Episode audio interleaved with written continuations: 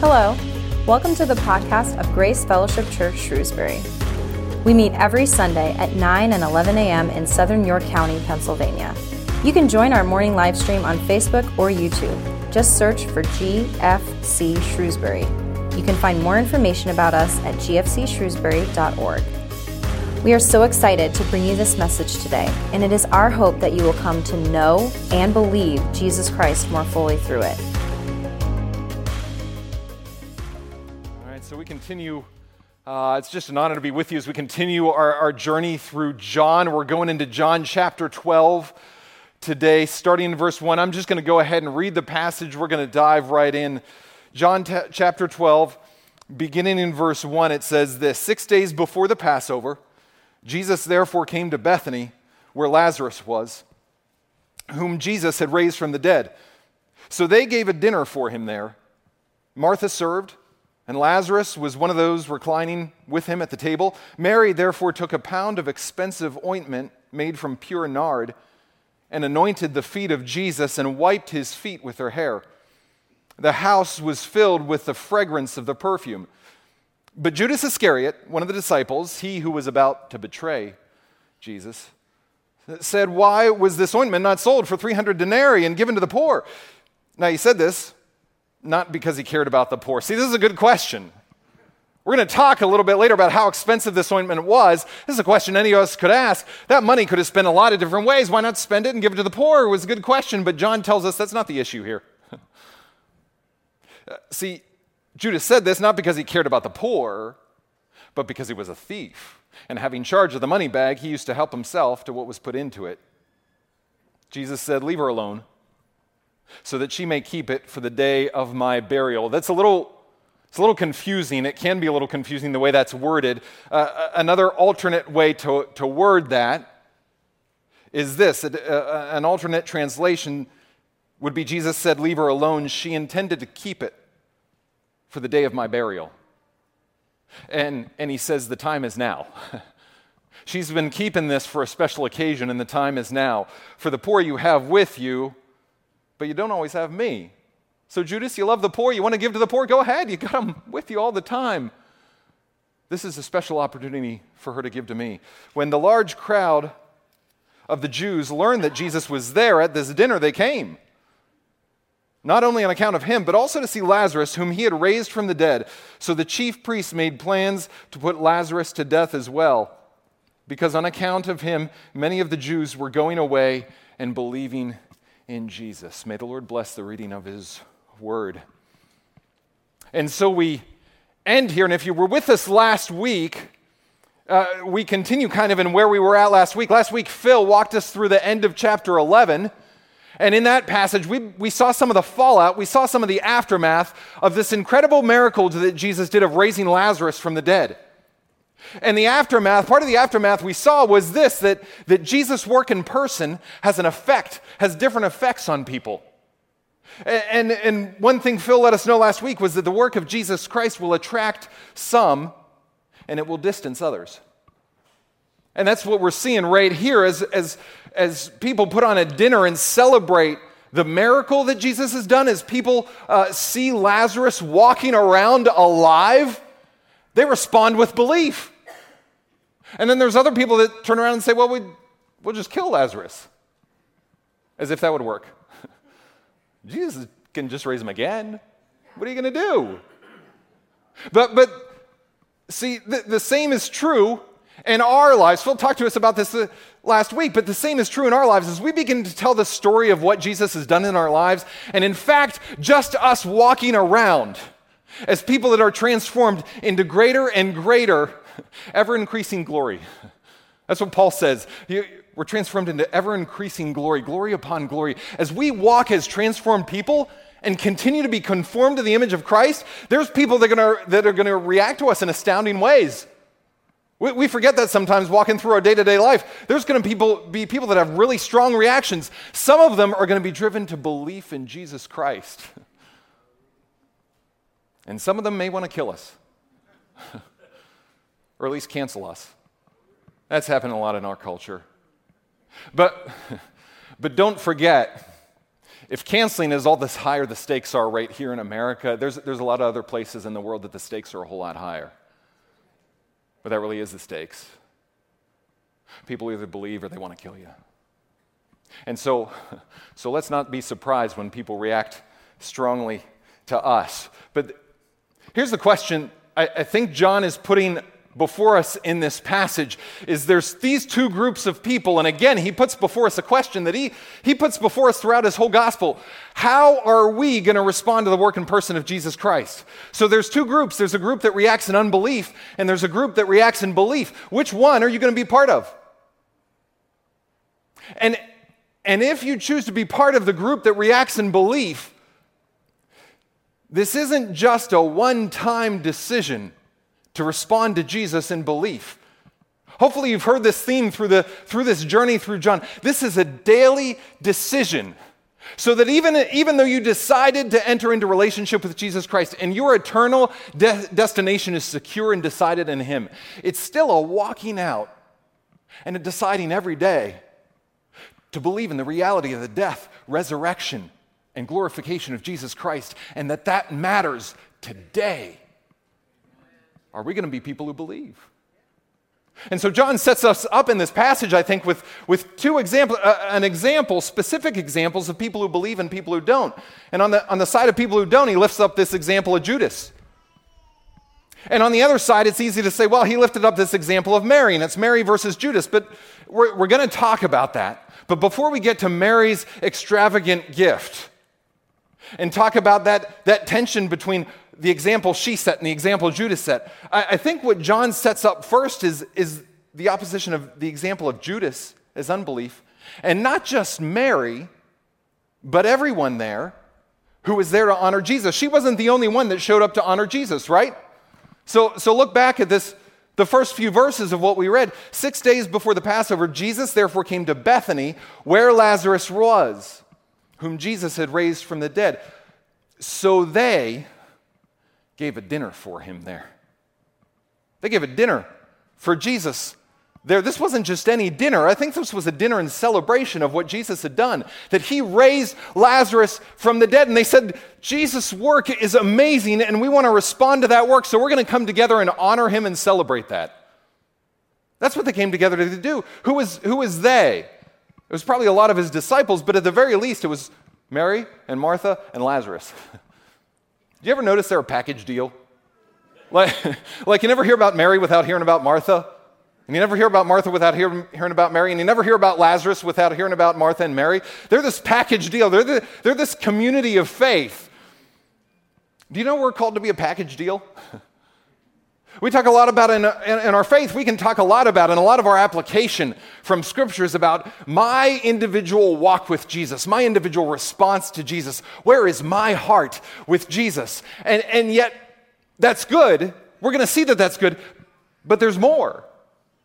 In, in Jesus Christ, we are called to be a community uh, of faith. In fact, in Jesus Christ, we're called to be a community that practices our faith together. And, and this is seen all throughout Scripture. You know, from the very beginning, God called to individuals, but he moved and called to himself people. So he, he called out to Abraham. And he called Abraham to come to a land that he didn't know. But it wasn't just about Abraham. Real quickly, we find out this isn't just about that guy, this is about his family and his descendants. And, really, it's about all the nations in the world. And God the, uh, the Exodus happens, right? People are trapped in Egypt, and God calls out not just one family, but a whole group, a whole race, a whole nation of pe- millions of people. He calls out. And, and you can walk through the Old Testament and Scripture and see that God calls individuals and He works through individuals, but really He calls and invites a people to respond to Himself, not just individuals. And so when you respond to Jesus Christ, you are not just responding as yourself, you're joining a family of people, a community of people that's called to walk this out together. We see that in the New Testament because those who respond to Jesus Christ are, are then called brothers and sisters. They're called the body of Christ. One race, one nation, a special people called to his purposes. At the very end, all the way in Revelation, God says this is his, this is his picture of, of once this is all over. His picture, his ideal is I will be not just your God, I will be their God, and they will be my people. So we're, we're called to be a people who respond to Jesus Christ together and practice our faith together. And I see that that's what we're seeing here, even as they throw this dinner for Jesus. Before Mary responds, it's all of them responding and honoring Jesus Christ. And, and do we? Do we practice our faith in community? Because we, we talk a lot about practicing our faith individually. And we, we say, well, I got to read my, how do I grow in Jesus Christ? I read my Bible and I pray and I journal and I meditate and I, I seek solitude, and all of those are really good things. But, but there's more. All of those are really good things, but, but listen, they might not be enough. They're, they're definitely not God's full intention for us. His full intention is that we would be a community of people.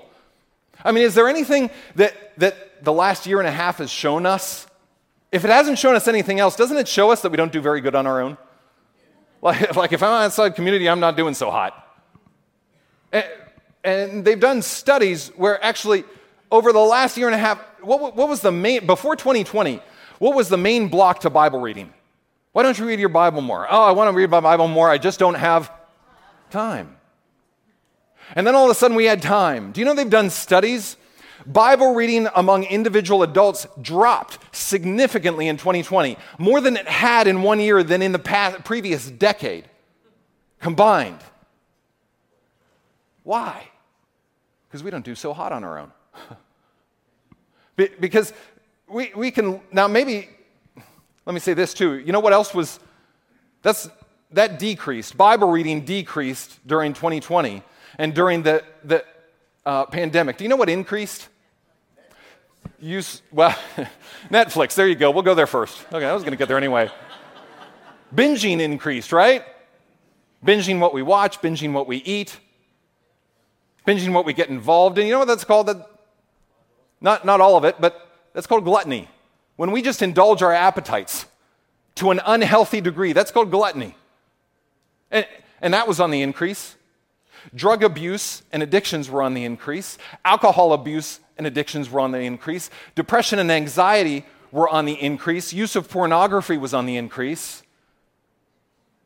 Now, now those were studies they've done, those were statistics. That was the story of some people's pandemic. Maybe that wasn't yours.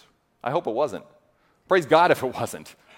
But, but even if it wasn't, can't we all look back on our lives and see these seasons where, man, if nothing else, I lost focus on Jesus Christ? I, stopped pressing forward. I got distracted. I was more prone to temptation. Why? How did I get to that place? Do you know how I get to that place? All by myself. I don't need anybody's help. I get to that place all by myself. And in fact, that's what happens when I'm all by myself. And, and I wonder today how many of us are walking all by ourselves and we need to take a step towards community today? Because that's what jesus christ invites to not just an individual relationship with him but a corporate relationship with him. See there's corporate disciplines spiritual disciplines too. There's confession there's authenticity there's openness there's testimony there's guidance.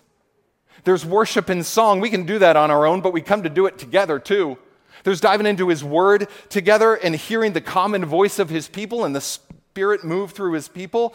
There's baptism. There's celebration, what they were doing right at this dinner. They, they got together and they weren't in church.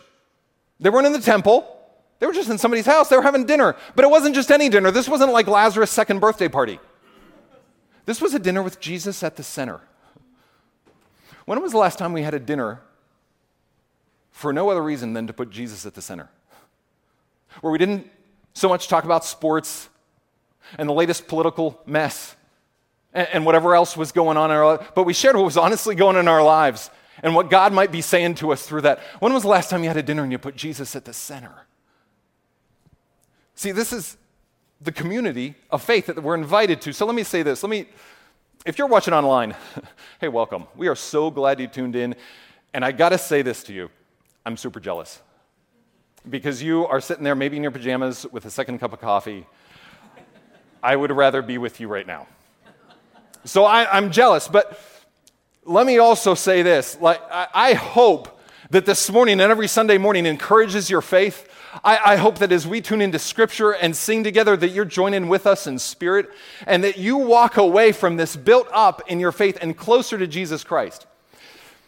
And let me say this I, I hope this isn't the only communal expression of your faith. It's not intended to be. Like just a screen between you and us. And, and so I, I just want to invite you to step in, take a step closer towards community because you're loved, and that's what Jesus calls you to. And, and now, to take the pressure off all of you, let, me, let me turn to everybody in the room. Isn't it good to be together? Like, it is so good to gather in person together. And it's not just what happens during this time, you all sitting there listening to, to me or us standing together and, and singing together. It's what happens before and after service, talking to each other, walking with each other, praying with each other. Hopefully that's happening for you. This is a place where that can happen. I see a lot of it happening for a lot of people. Now, let me, let me challenge us too. After the, the year and a half that we've just had, or the two years that we've just walked through, it'd be real easy to show up on a Sunday morning and get fooled into thinking that this is the be all and end all of community. That I'm experiencing community in Jesus Christ just because I'm in a room full of people. I, I hope I hope that's not the end of our community. I know it's not the end of the community and he calls us to. So, so let me just say this to you exactly what I said to everybody watching online. Don't let this be the full extent of walking out practicing our faith in community. Don't let this be the be all end all. If you maybe if you come and just come in right at like 905 and head out at, at, right as the last song's playing, maybe just stay and linger a little longer. Introduce you somebody, yourself to somebody. Give somebody else a chance to introduce you, introduce themselves to you. And maybe it's, it's during the week, joining a house church, stepping out into community. We have things going on almost every night of the week that you could step into community men's ministry, women's ministry, life recovery on Tuesday nights. There is community that can fit into your schedule. We even have Stephen's ministry. You don't like big groups? Re- reach out to walk with somebody one on one. But don't let this be the be all and end all of your community. Because you know where we end up by ourselves? We end up in a mess. Because God called us to celebrate community together. Here's one thing that can keep us from community. I, I know you can hear this and you can say, yeah, but. Yeah, but community is messy, isn't it? I mean, it's, it's painful, it's messy. I, I, think all of us could say that it is, yeah. Just ask Mary and Martha, right? I, mean, the other time we see him uh, isn't a beautiful, shining dinner with Jesus at the center. It's another dinner where Jesus was supposed to be at the center, and, and, and he wasn't in every way. And Martha gets upset at Mary, and they're calling each other out on, on, stuff, and it just gets messy. I think all of us could identify that we've experienced pain in community, and that's something that can hold us back and say, you know what, I don't want to be part of that again. I, I don't want to be part of that at all. There's, there's people who have done that. I, I think of Anne Rice, she was a, she's author of a lot of different books and has, has quite a journey where she came to Jesus Christ after writing a lot of the books that she might be familiar with about vampire, vampires and all sorts of stuff, she came to Jesus Christ. But she came to a certain point, and I remember her posting online, like, I'm, I'm done. I'm still following Jesus Christ, but I am done with any community of faith. Because she, why? Because she has, had experienced such pain. Now, listen, Pastor Jeff says this all the time. Maybe, maybe you're here and you've shown up here and you've had hurt from your previous church. You've been disappointed by other community of believers, and you haven't been yet here. Praise God, but just hang around a little longer. We'll, we'll disappoint you eventually. Why? Because we're just a community of broken people, too. Pleading for Jesus Christ to change us, but He isn't done with us yet. So, community is going to be messy. So, let me say this. If you're in that place and you just think community is painful and it's messy and it's not worth it, let me, let me say this Jesus knows how you feel. He came down and walked in the flesh on this earth. And he invited these men and women into relationship with him. And he came to a certain point, the most desperate part of his life. And they ran. Every single one of them ran away. And he just asked them, Will you pray with me? As he was sweating blood, and they fell asleep. And he was the original one betrayed by the kiss of a friend. Jesus knows your pain. And in that pain, he can draw you closer to himself. And he walked in community anyway. In fact, he died and rose again. And even after walking through all that pain in community, you know what he did? He gave, he gave his people a mission. And do you know what it was? It was a communal mission. It wasn't come out and go out and fall in love with me. It wasn't just go out and read my word a little bit more. It was go out and make disciples. Go out and make disciples. It's a communal mission. We can't do that on our own. I can't make disciples without you. You can't make disciples without me. I can't become a disciple on my own. God gave us a communal mission. So let me say this just don't give up. That's why his word says, don't forsake the gathering of yourselves together. Listen, even if it's not Sunday morning, don't forsake the gathering of yourselves together because God intends that we would practice our faith in community together. There, there's, another, there's another communal discipline that He gives us a dinner with Him at the center. It's communion. So, so if nothing else, I'm going to give you the opportunity now to experience, to practice our faith together as we have a dinner together with Jesus at the center. Much like they had a dinner with Jesus at the center in, in this passage of Scripture. If, if you, you should have gotten one of these when he came in if you didn't raise your hand. And some ushers, some folks will be around so that you can join us in communion. But see, this dinner, they had Jesus at the center, but the dinner meant more than they expected. Jesus saw it because Mary anoints him and he says, Listen, she saved this for my burial, and now's the time. This dinner means far more than you know. And, and even the first lines of this passage, you know what it said? It said six days before the Passover. Now, listen, just so we're aware of this time, this is not six days before any Passover. This is six days before the Passover. Six days from now, Jesus Christ was going to give his life. Six days before the Passover. So, in six days from now, after this dinner, every family in Israel, you know what they're going to do? They're going to go out to their flocks and they're going to get a lamb. They're going to get a lamb, a sheep, or a, a, a goat lamb, and they're going to, they're, they're going to bring it out separated. Or, or they're going to buy one from somebody else and they're going to take that lamb and they're going to examine it and inspect it and make sure the coat is pure white. And they're going to make sure there's no injury on it, nothing marring its skin. They're going to make sure it's spotless. Six days from now, that's what every family in Israel is going to be doing. Six days from now, Jesus is going to step out from the midst of a crowd on a platform in front of a crowd that hates him.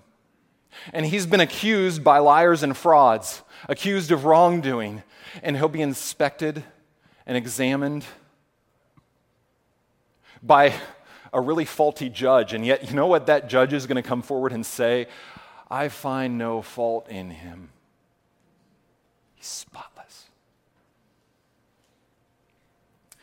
Six days from now, every family in Israel, when they take that lamb, they're going to pull it apart from their flock and separate it as an offering to God. Because there's a penalty and a price that must be paid for their sin. And they're going to take that pure, spotless lamb and they're going to slaughter it. And as that's happening, six days from now, Jesus, the spotless Lamb of God, will be whipped and beaten, and a crown of thorns pressed on his head, and a cross put on his shoulders. And the crowd is going to yell, Crucify him, and they don't know it. They're not setting apart him for an offering, but he is. He's setting himself apart for an offering to God. And God can examine his life, and do you know what God finds? He's spotless. the worthy Lamb. The Lamb of God who's the offering and the price for our redemption. The Lamb of God to take away the sin of the world. And listen, that's what this blood, this, this bread represents this morning. His body broken for you. The Lamb of God broken for each one of us. If you recognize, if you believe that that body was broken for you, let's take this bread with an awareness of what it means this morning.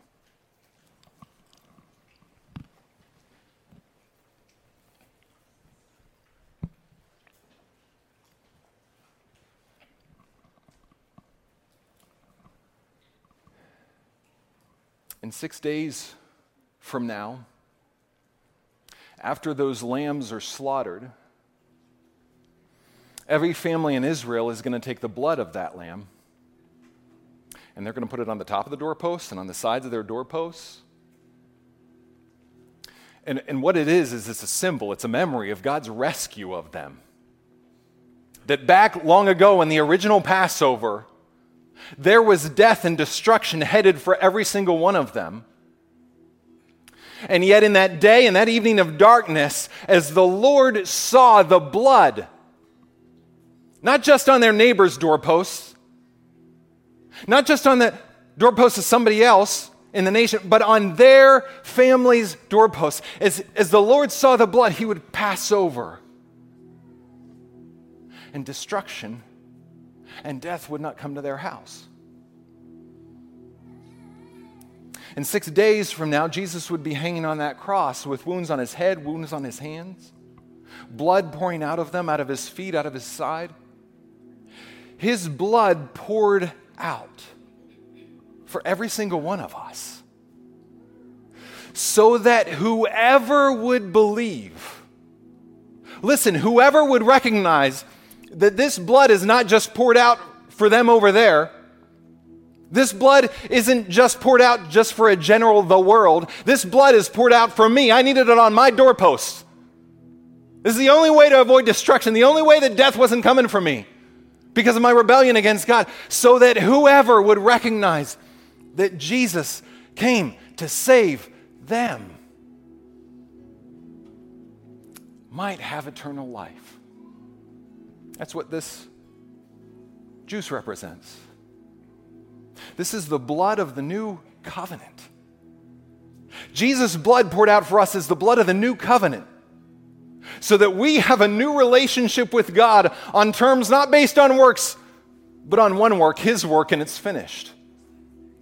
And we now are made right in His sight if we have claimed Him and His blood for our doorposts. Let's take this now with an awareness of what it means.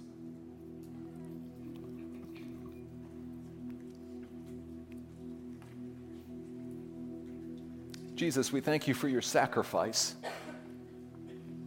As we have so many times before, many of us have sat through communion hundreds, maybe thousands of times in our lives. And we come today just turning our hearts to you and saying thank you. You told us, Jesus, when you, when you put the bread before your disciples and broke it, when you, when you lifted the cup, you said, As often as you do this, do it in remembrance of me. We do this today in remembrance of you. Jesus, we thank you so much that, that we are justified in your sight, not because of anything we have done, but because what, of what you have done. God, that, it, that you pursued us when we were still in rebellion against you.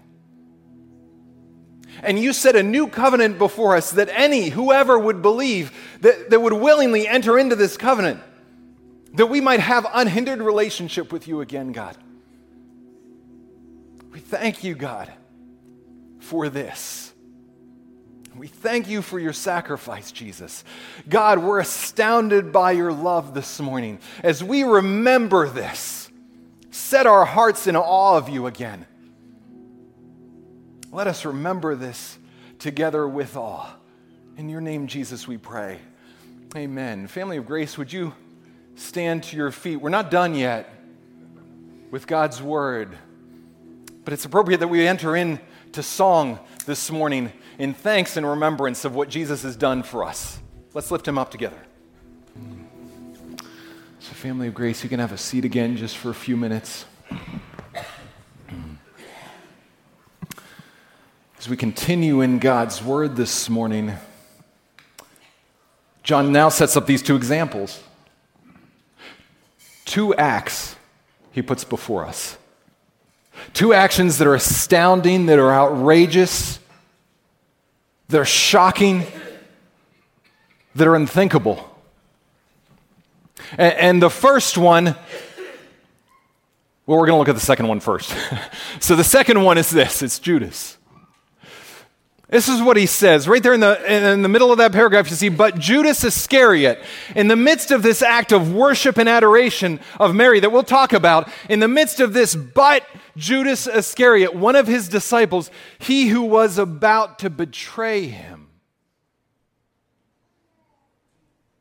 Let that sink in. I mean, we're so used to this story, we kind of forget how outrageous that is. Judas betrayed, he, he turned he turned rat on Jesus. How did that happen? Judas walked with Jesus. He, he did ministry with Jesus. He was among the 12 and the 70, and we're told they went out and they cast out demons in Jesus' name, healed people in Jesus' name. He had seen Jesus calm storms, walk across the water, feed thousands.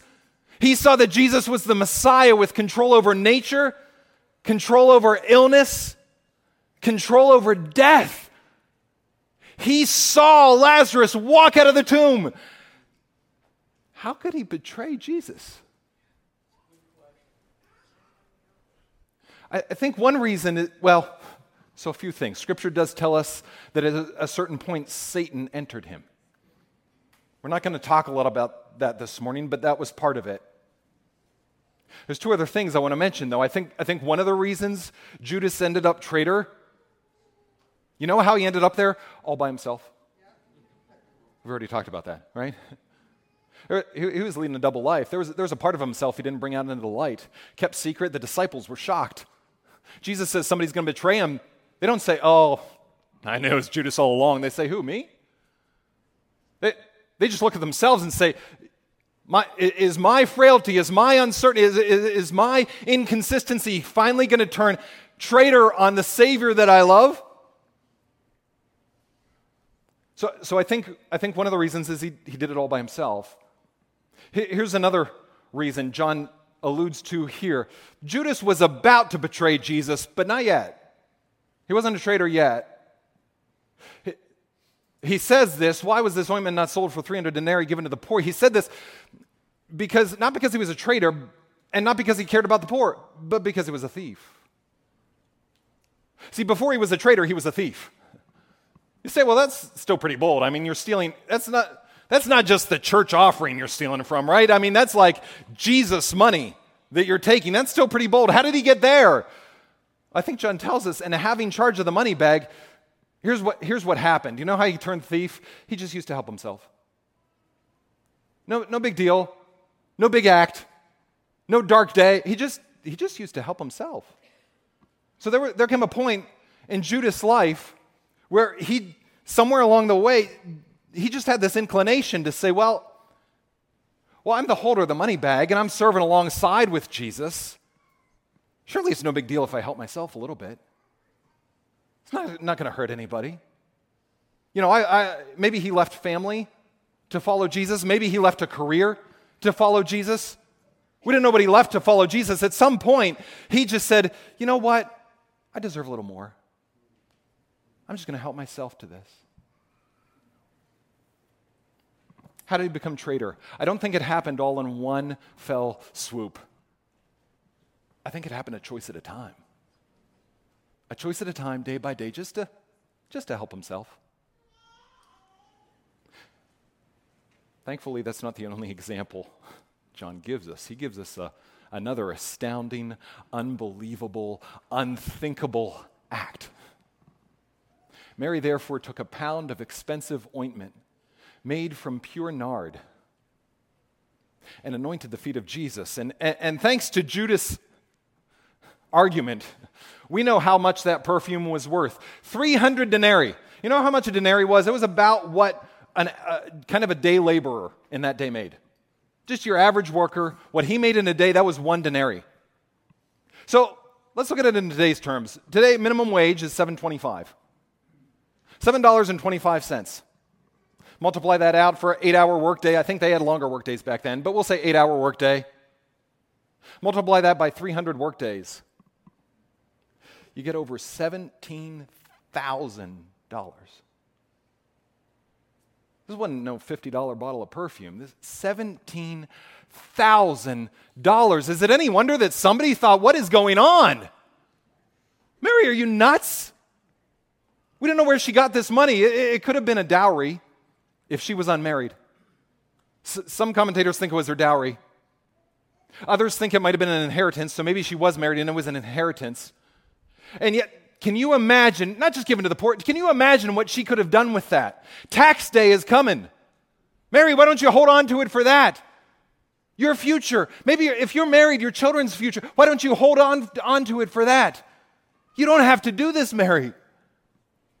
But she did. That's, that's the point. Not only that, she, she anointed the feet of Jesus. The feet of Jesus, that's where we always find Mary, and that's the place of a slave.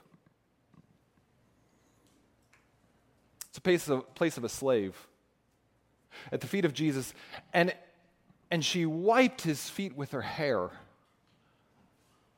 Seems a little unusual to us. a little weird. Those feet were probably dirty walking around in the dusty earth. Uh, it, it was even worse than that, though. See, Jewish women wouldn't let their hair down in front of other men who weren't their husband. I mean, to do so was an act of dishonor, it was, it was shameful. And so here she is, and she lets her hair down. And can you imagine the gasps in the room? Mary, what are you doing? You don't have to do that. Are you going to give up your honor, your reputation? You're going to give up that?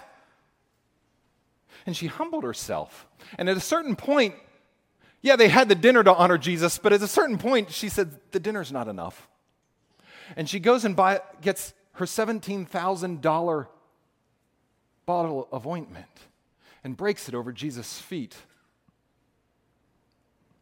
and wipes it with her hair, not to look good, not to be admired, but because she adored Jesus Christ. Eh, how did she get to that point to make that choice? It's astounding. I, this is a guess on my part. But, but I think it's the same as Judas. Judas didn't get to his act in one fell swoop. I don't think Mary did either. I think it was Mary made one choice at a time, not to help herself, but to give herself up. To surrender herself at the feet of Jesus. Every time we see Mary, you know where she is? At the feet of Jesus. At the feet of Jesus. No matter what she's thinking, what she's feeling, she's at the feet of Jesus. And I think a choice at a time, she was giving herself up. One choice at a time. So here's the obvious question for us what choice are we making? What choice are we making today? Are we making choices today just to help ourselves? That's what our culture would tell us to do. Just help yourself. Just go get what you need. Go get what you want. That's all you got to do in life is as, as much as you can grab for yourself. Take it. Just help yourself. Or, or the other choice is to lay our lives down. I, I mean, that's biblical. Do you know that Jesus says, Take up your cross and follow me? Paul, Paul says this uh, uh, about Jesus I want to know Christ. Yes, to know the power of his resurrection. We all want to know that, don't we? The power of his resurrection. How incredible would it be to know, to really know, experientially know the power of his resurrection and participation in his sufferings, becoming like him in his death. See, there's more than one way to know Jesus. We've called this whole journey knowing Jesus, right? How do I get to know Jesus better? And hopefully you've been guided in that, right? And we, we get to know Jesus a whole lot of ways, all our individual disciplines. Get to know Jesus through, through Bible reading and prayer and solitude. And, and our communal disciplines by confession and testimony and baptism and communion. And, and, we're called to be even more than that. Like, Mary, we're, we're called to be a community that sacrifices together. Does this mark us? Do, do these kind of choices, Mary's kind of choices, mark our living? Is, is there a choice we're making in our lives that everybody around us would look at and say, You're nuts? You're giving up that? Really, you're giving up that?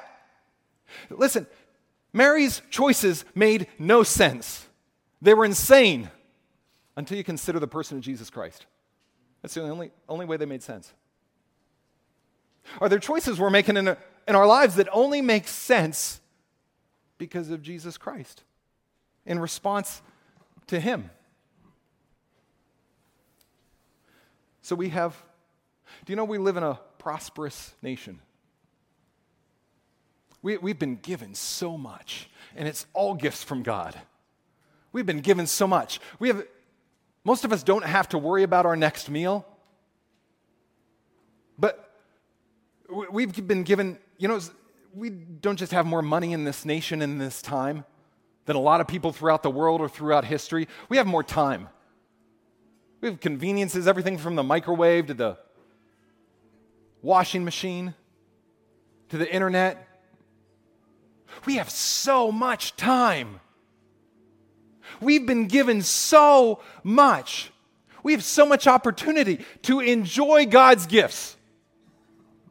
That's His will for us. It's biblical to enjoy God's gifts. And do you know we have the greatest opportunity, greater than so many people throughout the world, greater than so many people throughout history, to sacrifice to Jesus?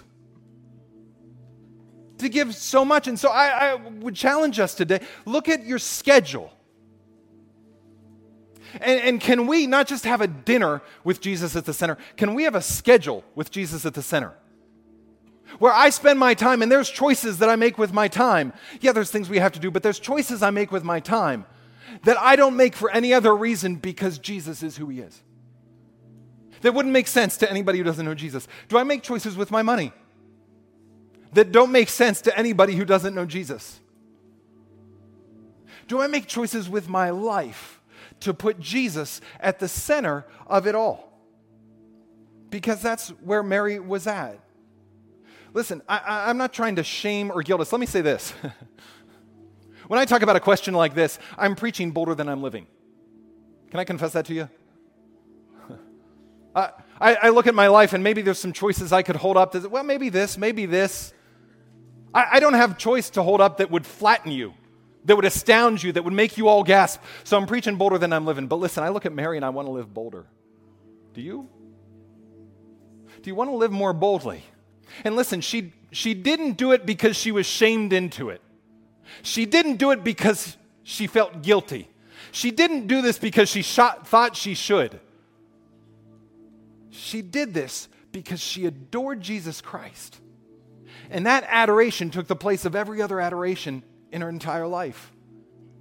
And so it didn't matter if she threw away her reputation, didn't matter if she sacrificed a lot of money or a lot of time, because what? He was worth it. And so if you look at your life today, I'm not telling you to go out and give away $17,000 unless, unless God would call you to that.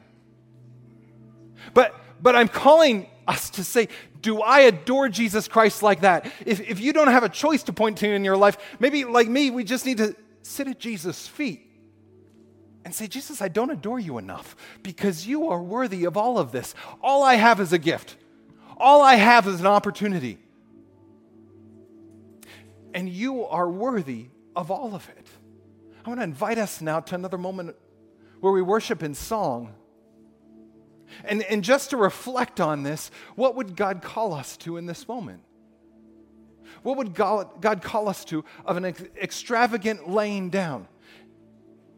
And if I'm not motivated to do that, Jesus, help me fall more in love with you because you're worth it. The song we're about to sing, do you know it, it, it points forward to a scene in heaven when angels and elders are gathered around the throne of God. And do you know what some of the elders get? They get crowns. And people talk about these crowns that they get. And do you want to earn a crown when you're done with this life? That'd be incredible to have a crown. Do you know why it'd be incredible? Not because you'd look good in a crown, but because you get to do what the elders do. They lay it at the feet of their God because he's worthy of it. Let's lift him up together this morning. just one more minute or two. I want to want to walk through some next steps like we usually do, but I want to tell you the next. I, I know I usually do that at the end. I, I want to tell you the next steps, and then I want to tell you why. why we would do that if you don't know already. so, so next steps for this coming week take a step toward community. Where can you deepen your connection with the body of Christ? Whether that's a ministry here, whether that's a friend you haven't called in a while who follows Jesus too, whether that's staying a little longer after service, whether, whether that's attending something next in the coming week, ministry that takes place here on the hill, what step of community can you uh, take towards the body of Christ? And then this how would Jesus lead us to sacrifice for him instead of helping ourselves? We live in a culture, and you're going to walk out of here, and there's going to be voice after voice after voice telling you, go ahead, help yourself.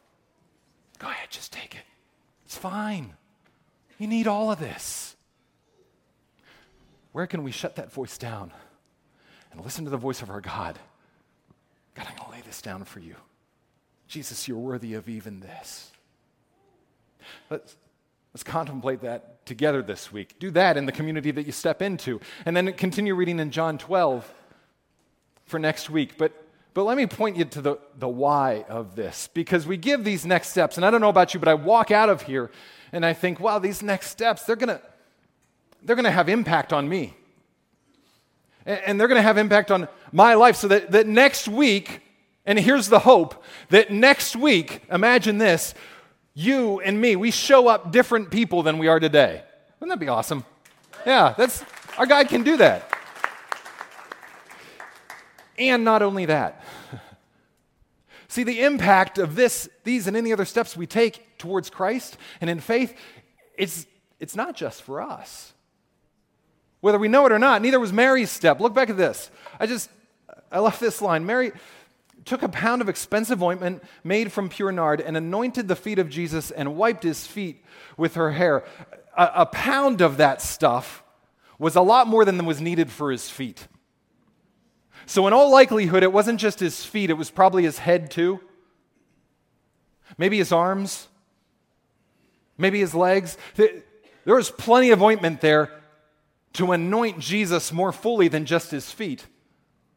And, and she wiped his feet with her hair. And the house was filled with the fragrance of the perfume.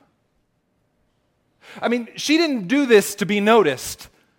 She didn't do this for the impact it would have on others, and yet it had impact on others. The fragrance filled the house. That house was probably filled with the smells of baking bread and warm, sweaty bodies. What happens when we gather for dinner in a hot, Arabian heat, right?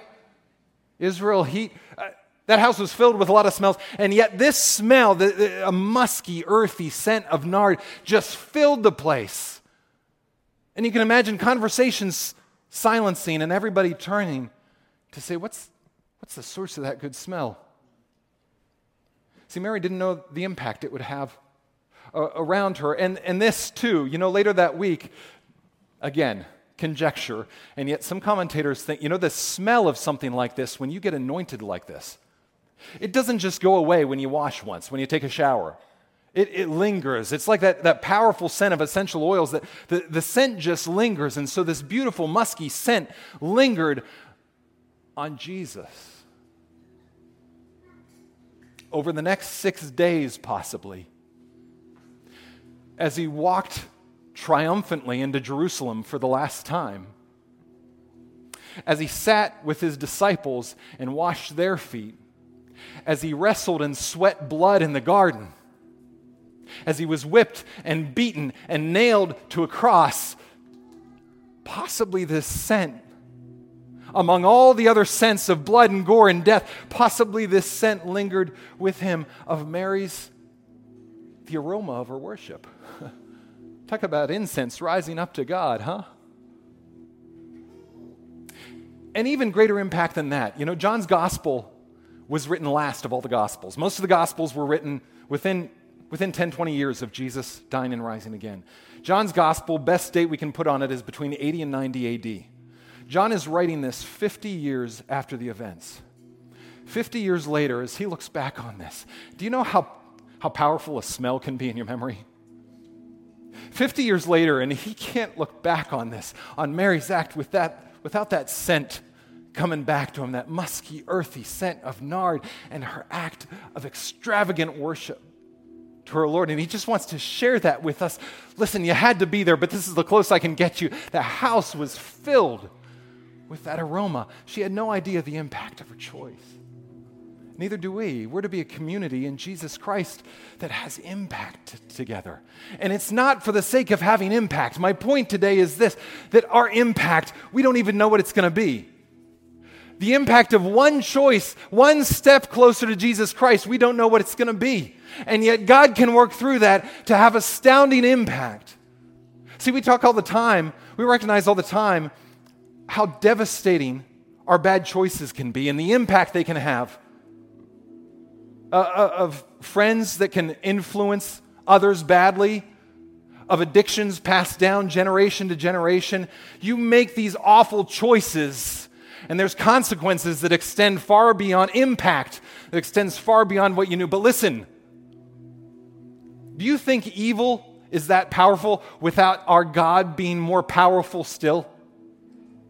Without our God being more powerful still, so that the choices that we make in His power and by His grace to walk one step closer into to Him, one more step in line with Him, can have impact, kingdom impact, beyond what we could ever imagine. So that friends, coworkers, family, generations might be transformed more in the image of Jesus Christ. This is who we're to be a people of impact far greater than we know. Just like Mary had far greater impact than she could have imagined. Here's the thing when we come to this place, though, of recognizing Jesus' worth, of recognizing to offer it all to Him, there's, there's two things we can think. We think, what does it matter? Like, what, if I, what does it matter today or, or, or this week if I make this little choice? I'm going to have next week to do the same. So, th- what does it matter in the scheme of eternity? We have no idea. We just know God can further the impact far beyond what we know. Here, here's the other thing when we see the incredible worth of Jesus, we can feel like everything we have to offer, well, it's just not much, it's just not enough. Mary was this small town girl who, through this simple act of worship, we still recognize and celebrate and are inspired by today. Because she offered just what she had at the moment. And here's what I want us to know like an ordinary life offered to Jesus Christ is extraordinary. So, so listen to me. You might never have $17,000 to pour at the feet of Jesus. That's okay. You might never have an act that can be as extravagant or compare with what somebody else does. Listen, an ordinary life poured at the feet of Jesus is extraordinary. Will we pour it out to Him today. Let's walk as people of impact, people God can use. If we offer just what we have today to Him, would you stand to your feet, Grace Fellowship Church? Let's praise Him one more time. And all we're given in this is this moment. You can't control yesterday, you can't control tomorrow. The only part you have a choice in right now is this moment. Let's offer this moment to our God and our King. We hope you enjoyed this message. You can find more like it on our website under sermons. To keep up to date with our sermon series, hit the subscribe button in your podcast host and follow our social media pages. Just search for GFC Shrewsbury on the platform of your choice. If you're looking to connect with us further, then you can email us at connect at gfcshrewsbury.org. We will be back next week with another message. We hope to see you again soon.